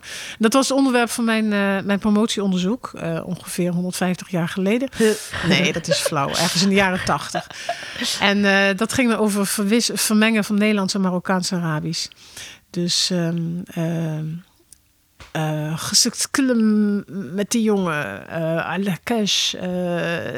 die deugt niet. Weet je, dat je het op die manier door elkaar gooit. ik, wij werken aan dezelfde faculteit. Eh, hoe, hoe zie jij dat in de academische context, deze codewisselingen? Nou, het is op dit moment weer heel, heel populair, omdat ehm, eh, er wordt dan gepraat over ehm, Engels speelt zo'n grote rol. Hè? Ehm, dat mensen. ehm, eh, even kijken, hoe kan ik dat anders zeggen? Nee, nou, er is eh, collega Jan ten Tijen die heeft, eh, Jan, die heeft luistertaal geïntroduceerd. Dat betekent dat je de taal spreekt die het beste spreekt, maar luistert naar de andere taal. Dus op die manier komt codewisseling ook voor. En er wordt dan voorgesteld omdat een bepaalde kringen, faculteitsraad, waar buitenlandse studenten ook kunnen zitten, om dat daar ook eh, geaccepteerd te maken. Dus dat je spreekt. Ehm, nou, niet alleen, ehm, ook, ook in colleges bijvoorbeeld. Hè, dat je eh, als docent in het, in het Nederlands eh, college geeft, maar je accepteert dat studenten vragen stellen of ook werkstukken inleveren in de andere taal die de docent natuurlijk wel begrijpt. Het moet dan niet in het Swahili zijn, als het om mij gaat tenminste. Maar ehm, in die zin wordt er langzamerhand wordt het geaccepteerd. Want ehm, eh, de discussie over Engels in het onderwijs, die gaat natuurlijk steeds verder. Tijdlang werd er steeds meer verengeld en inmiddels komen er steeds meer geluiden van, ho stop, ehm, we moeten daar toch even bij nadenken of we dat wel verstandig vinden. En dan komt het gebruik van meerdere talen ook eh, aan bod. Maar dan niet per se binnen zinnen bijvoorbeeld. Dan gaat het meer om dat je twee talen geactiveerd hebt. De ene wat actiever dan de andere. Het is ook een, een mooi bruggetje naar je huidige eh, eh, onderzoek. eh, dat idee van de codewisseling. Want je, je zei het net zelf ook al, straattaal, daar ben je een beetje vandaan.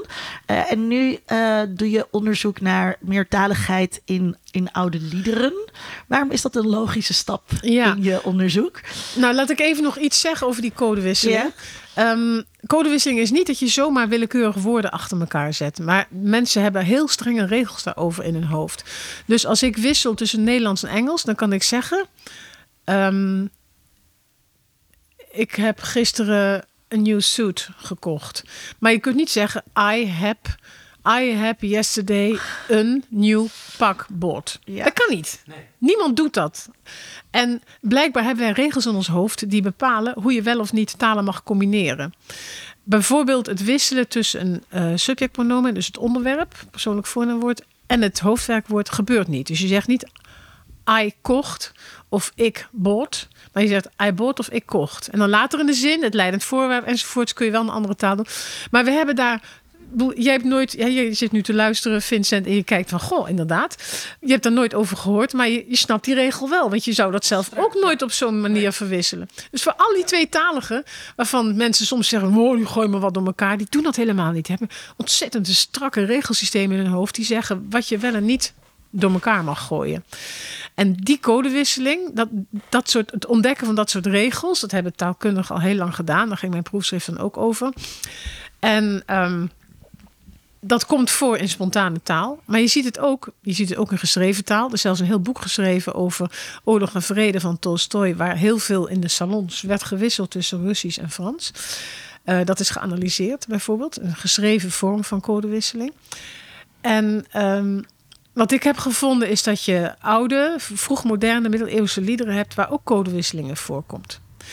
Ehm, nu is het zo, ja, ik, ik praat maar door. Hè. Je onderbreekt me wel als ik eh Ja hoor, maar nee, de andere dit, kant eh, op ga. Dat vinden we fijn. Dit is Ja. wat wij Kijk, maken. Ja. Kijk, de jongere taal. En ehm, eh, in, in jongere taal worden vaak fouten gemaakt die tegen de regels ingaan. Dus je zegt, eh, mijn kinderen vroegen aan tafel, die meisje is gek. Ze weten heus wel dat het dat meisje is. En iedereen weet dat. Maar het past in die kring en die context dat je het fout zegt. Dus op het moment dat iemand zegt, dat zegt, dan weet je van, oh je profileert je nu even of identificeert je nu even als zo'n persoon. Hè, dan hoort je, wajo, die meisje is gek of iets dergelijks. Hè. Op zo'n manier zeg je dat dan. Dat accepteer je dan, zelfs al weet je dat het fout is en de spreker zelf ook. En dat is niet iets van deze tijd, want dit soort fouten die kom je ook tegen in hele oude teksten van liederen die zijn opgetekend in de 17e, 16e eeuw of ouder nog zelfs. Daar kwam ook meertaligheid voor. Maar Maar vond ik heel verrassend. ja, ja, ja. En nou ja, meertaligheid is in oude liederen eh, heel gewoon. Je hebt heel veel religieuze teksten die overgeleverd zijn. En eh, het kwam bijvoorbeeld veel voor dat eh, mensen geen Latijn kenden, maar het was wel de kerktaal. Dus af en toe werd er een zin in de volkstaal tussengevoegd, want het volk moest het ook kunnen begrijpen. Ehm, er zijn liederen die later bekend zijn geworden in Dulce Jubilo. bijvoorbeeld. In Dulce Jubilo nun zingend und seid froh. Onze herzens wonen leidt in presepio. Nou, dat is dan een mengsel van Duits en Latijn door elkaar heen. Ehm, en dat gebeurde in die tijd best, best vaker. Eh, er is een, eh, een, een, een flinke stapel liederen gevonden. ehm, ehm, heet dat? Eh, niet, heet dat? Seculiere, dus niet, niet religieuze liederen. De Carmina Burana, daar heeft Karl Orff een heel, heel beroemd werk van gemaakt. Dat zijn eh, middeleeuwse liederen die zijn gevonden. En ehm, een, deel daarvan, eh, een deel daarvan is tweetalig. En daar ging, eh, dat- dat was een vermenging tussen het Duits van die tijd en, en Latijn.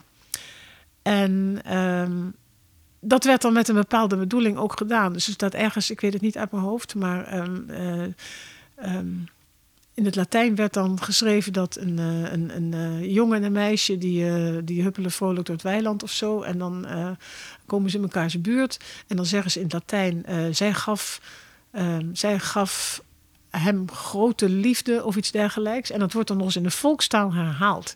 Dus die meertaligheid wordt dan ingezet om te onderstrepen hoe belangrijk het was.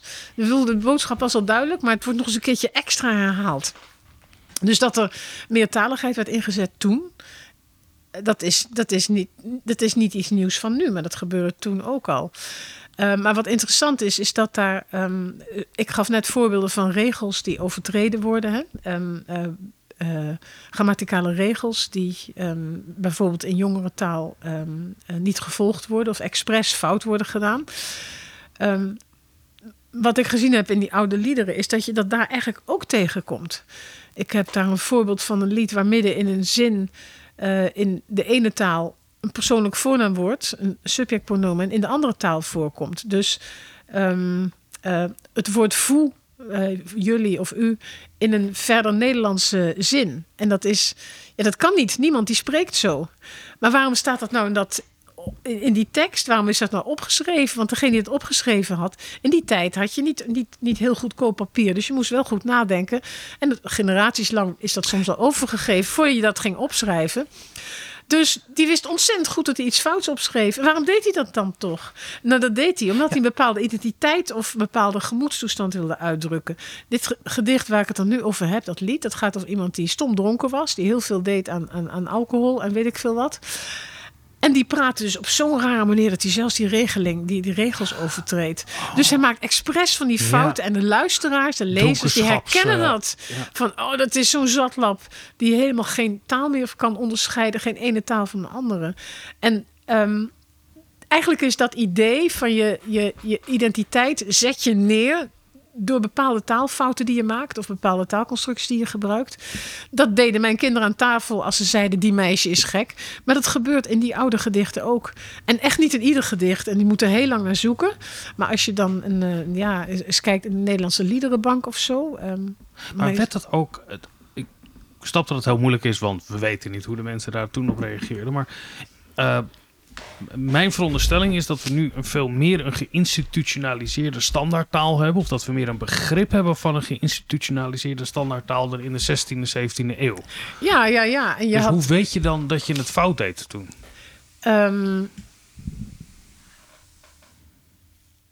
nou, er zijn, wel, er zijn wel bepaalde dingen die duidelijk zijn over hoe werkwoorden vervoegd worden, bijvoorbeeld. En Dat, eh, dat ging dan soms ook fout.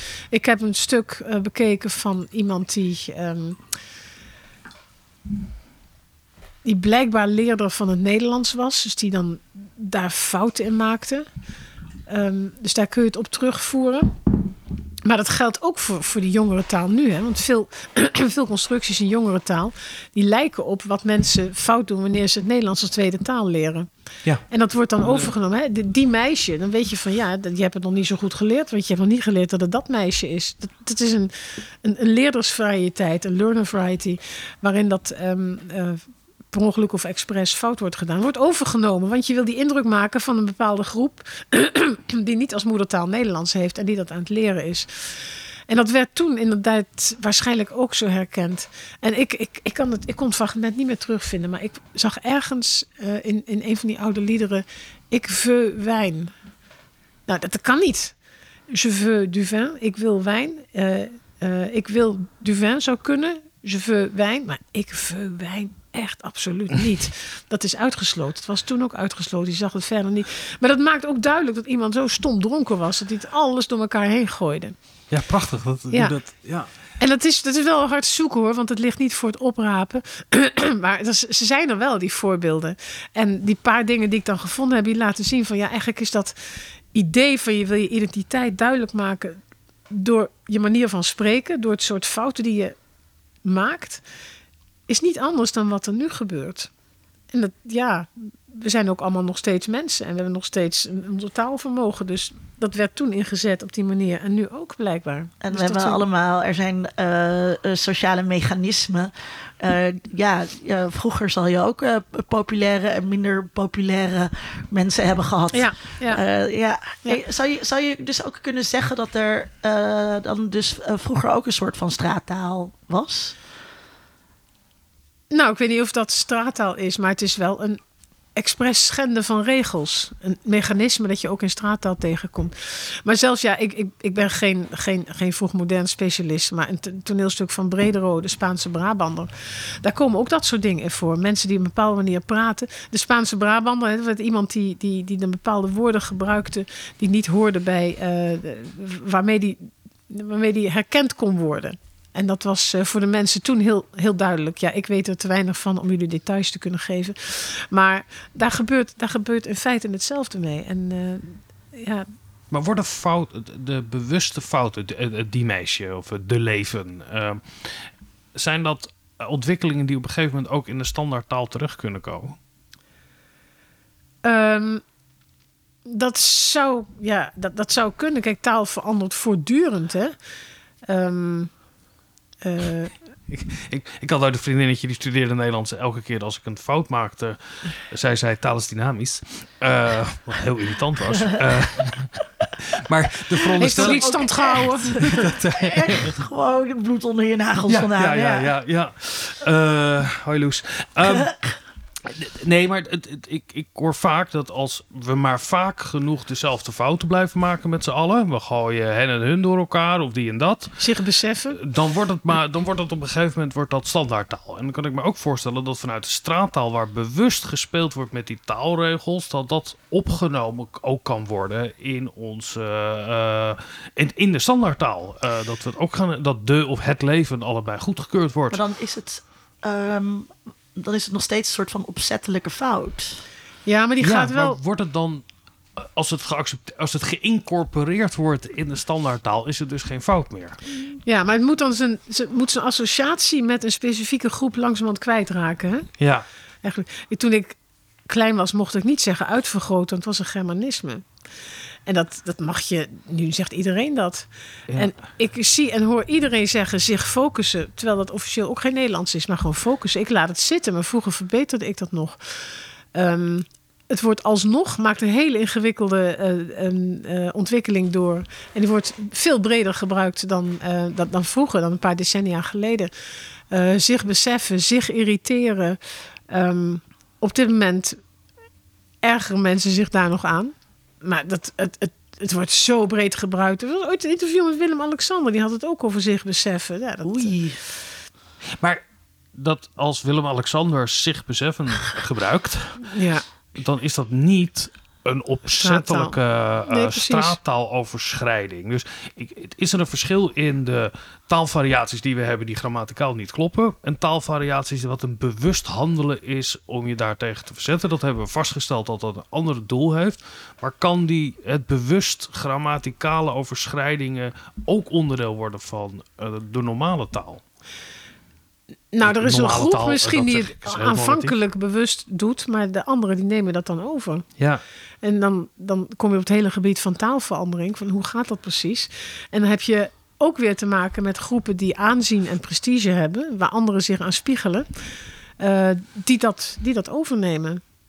En dat ehm, eh, kan over de uitspraak gaan. Nou, dat is, ja, de uitspraak van de ei in het Nederlands heeft zo'n ontwikkeling doorgemaakt. Ik heb nog zo'n hele ouderwetse bekakte ei.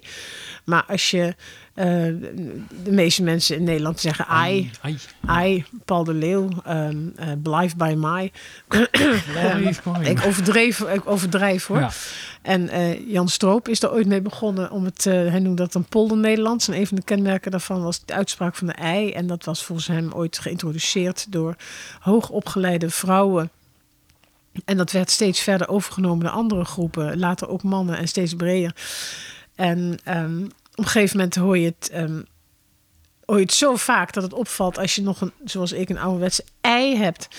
Ehm, dat, dat is een verandering. En wat mij ook laatst heel erg intrigeerde, ehm, is dat het gebruik van het woordje hè midden in de zin. Dat is ook heel erg aan het verspreiden. Zeggen van, van, van dat je midden in de zin hè zegt eh, van eh, wat, wat denk je hè daarvan in plaats van eh, dus hè, Als toch. ja, ja ehm, het viel mij op dat, ehm, eh, dat jongere vrouwen dat steeds vaker gebruiken. En daar kreeg ik ontzettend voor op mijn kop, want het eh, was heus niet alleen maar voor vrouwen. Het is ook niet alleen maar voor vrouwen, maar het, het, het viel mij op en daardoor ben ik erop gaan letten. ehm, dat je sommige mensen hebt die. Ik ga het nu eventjes overdrijven. Dus ik ga hè, nu ehm, eh, overdrijven dat mensen hè, midden in de zin dat woordje heel vaak gebruiken. Ik weet niet hè, of jij dat ook eh, kent en hè, of je dat ook wel eens gehoord hebt. Ehm, Klinkt heel bevestigingzoekend. ja, Ja. Het, klinkt heel, het klinkt onzeker. Ja. Ja. Ja, ja, Maar goed, dat is zich aan het verspreiden steeds meer. En ehm, eh, dan kun je afvragen van ja, hoe verspreidt zich dat? Ehm, wie, wie gooien het de wereld in en wie nemen het over? En dat geldt voor elke taalverandering.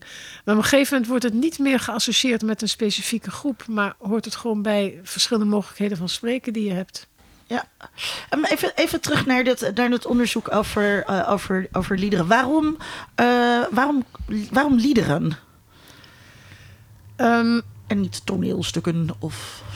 Ja, dat is, weet je, dit is gewoon een eigen hobbytje eigenlijk geweest. Ik, ik hou ontzettend van, van oude muziek en eh, van oude gezongen muziek uit die tijd. Middeleeuwen, renaissance, eh, vroeg, eh, vroeg barok. En van daaruit is eigenlijk die interesse ontstaan. En ook ja, het Meertens Instituut heeft, ehm, ehm, Louis Grijp heeft ooit een enorme liederenbank ontwikkeld. En daar kon heel goed in gezocht worden.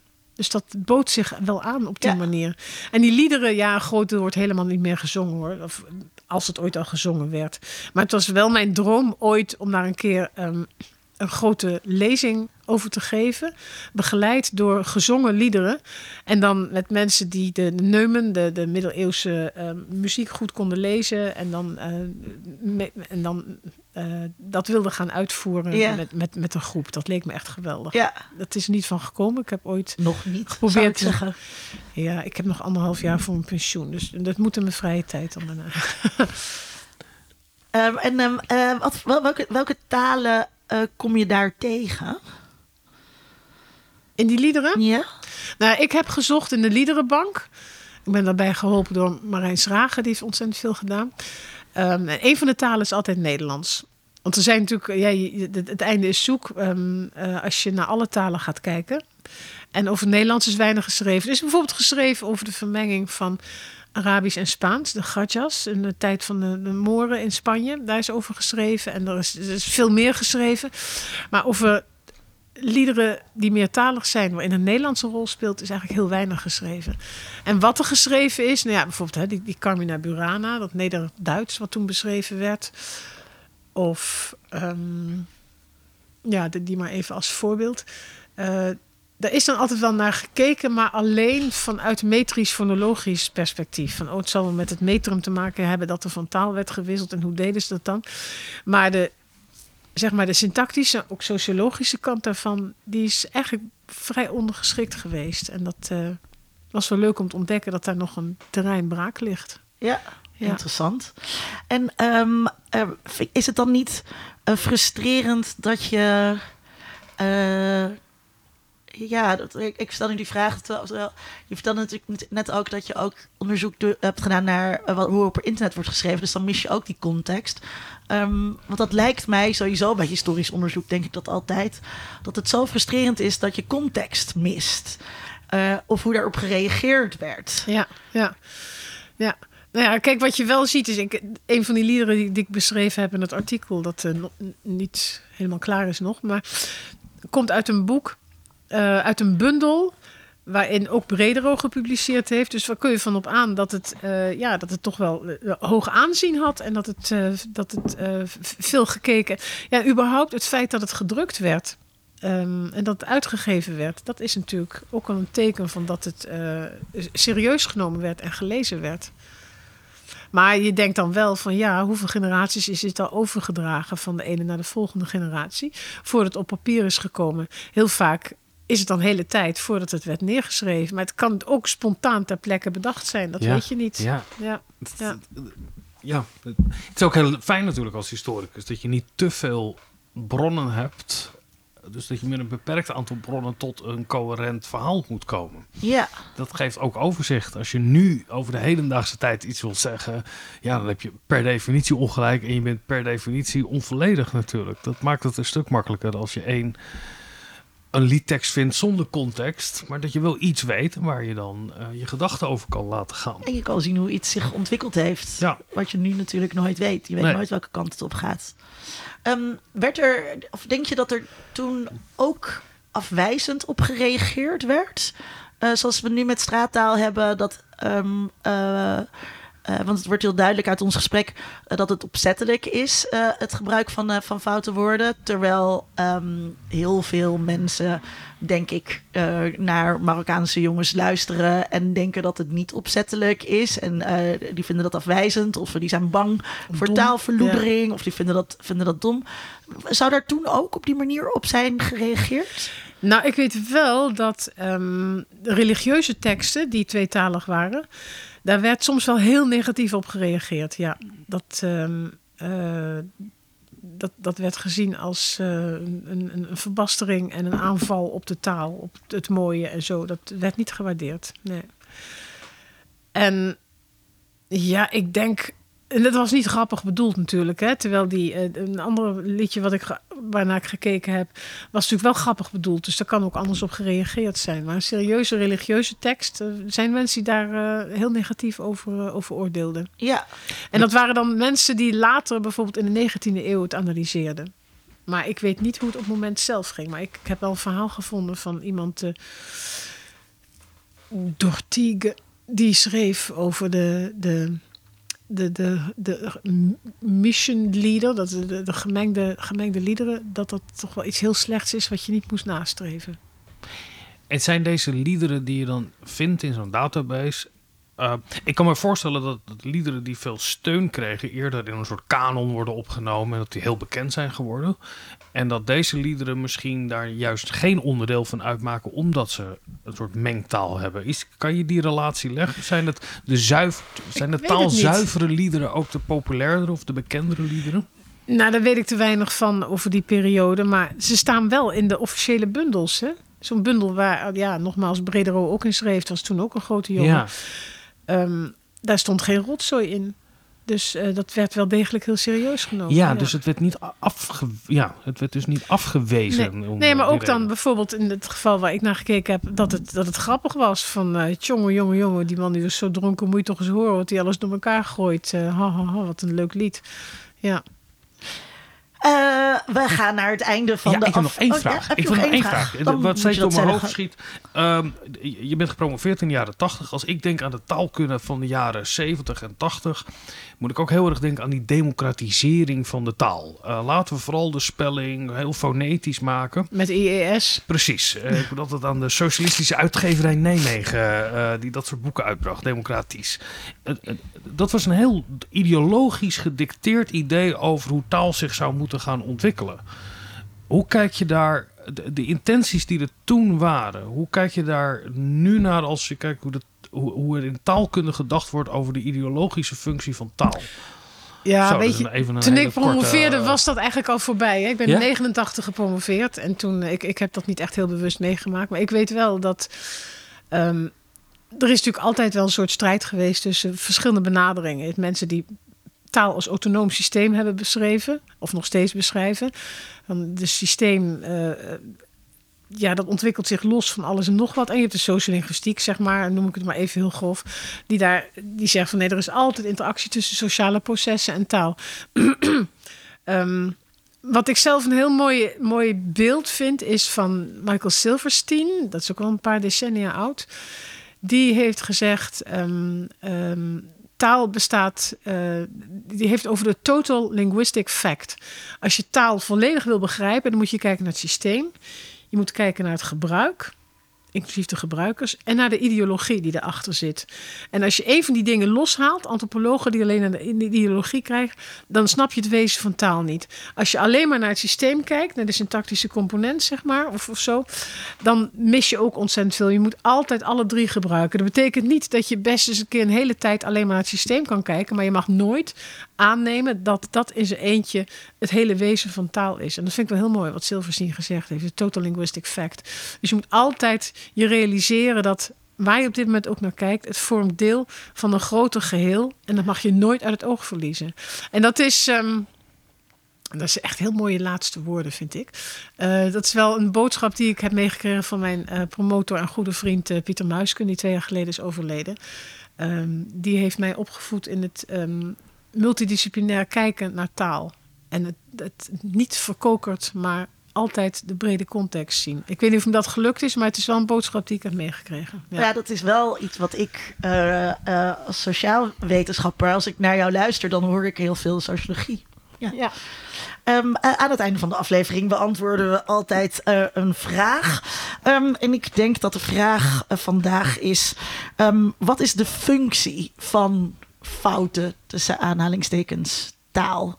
Eh, wil jij hem eerst en dan geef ik hem daarna aan jou? Ja, heel kort, want ik wil eh, graag ook het, het laatste Ja. woord aan, aan jou laten. Ik, ik, ik, ik kan me heel dingen fout doen waarmee je de ander eigenlijk laat zien. Ik weet dat ik een fout maak en ik weet dat jij ook vindt dat dat fout is. Ja, dat is natuurlijk een heel begrijpelijk gedrag. Doen we op heel veel punten om iemand uit te dagen en afstand te creëren en verschil aan te geven. Daar gaat het eigenlijk over. Ik, ik, ik speel met ons verschil. Ja, dat als iets klassiek sociologisch is, is dat het wel natuurlijk. Dick met Haptich the en Bourdieu en noem het allemaal op. Dus ja, daarin denk ik het, het, het opzettelijk fouten maken. Het, het mooie is natuurlijk ook als een fout niet opzettelijk is en jij weet niet dat je een fout maakt en de ander beluistert jou en corrigeert je er niet op. Taal is Zegt, niet dynamisch. de taal is niet dynamisch. Dan ontstaat daar eh, een eenzijdige afstand. Want de een weet niet dat de ander je beoordeelt over de fouten die jij maakt in je taal. En dat is natuurlijk een, eigenlijk nog een veel ergere dynamiek. Ja. Zat jij nu op je eigen taal te letten trouwens tijdens deze podcast? In het begin merk ik dat ik eh, dan toch probeert netter te formuleren of bewust bent van je taal. Maar ik heb met elk woord wat je gebruikt, als ik blikje tien keer zeg, dan krijg ik niet meer normaal uit mijn mond blikje, blikje, blikje, blikje. Want dat is een heel raar klankding. Maar ja. het is een heel ander onderwerp. Ja. Ehm, wat is de functie van foute taal? Nou ja, wat, wat is foute taal? Ik bedoel, wat, wat goede taal is, is ook maar door een paar mensen ooit ge- samengeraapt. Een, een constructie als hij is groter als ik, dat mag niet in het Nederlands. Maar dat is ook maar omdat ze een paar eeuwen geleden hebben gezegd: het mag niet in het Nederlands. In Duits gebeurt het gewoon. Größer als ik, größer dan ik, dat kun je me niet zeggen in het Duits. Dan meer, nee, dan ik. Eh, als mij, nou ik weet ik veel. eh, Duits. Nee, Nee, ik, ik kan nee. daar niet helpen. Maar mijn, mijn Limburgse verleden komt boven. maar, ehm, eh, dus ik denk dat alles afhangt van ehm, je realiseren dat eh, wat goed is ook maar verzonnen is. Eh, net als ja, de, hele schrijftaal hebben we het uh, gelukkig niet over gehad. Want voor sommige mensen is dat hoe het hoort. Hè? Dat, is gewoon een kwestie van afspraken. En voor, voor spreektaal geldt dat vaak ook. Het is een kwestie van afspraken. En um, zijn daarvan heel logisch.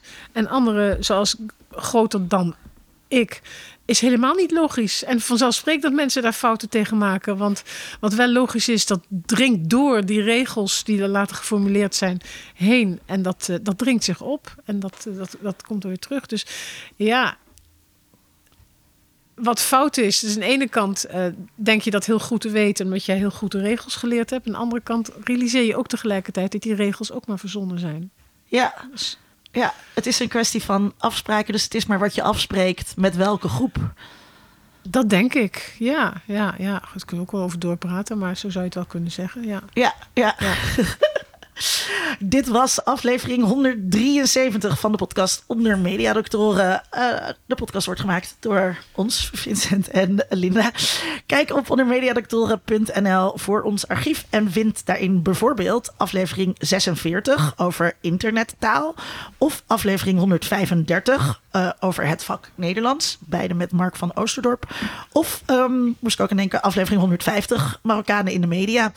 Uh, toch een beetje over gehad. Wil je ons steunen? Word dan onze Patreon of vriend van de show. Zoals altijd danken wij vaste Patreon Matthijs van Lisdonk. Je kunt ons ook steunen door iemand die graag naar podcast luistert over ons te vertellen.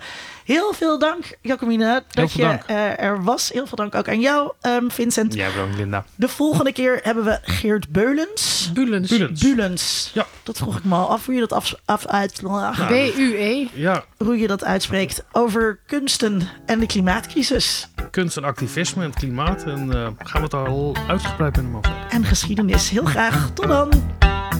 Onder Mediadoktoren is een podcast van Vincent Kronen en Linda Duits.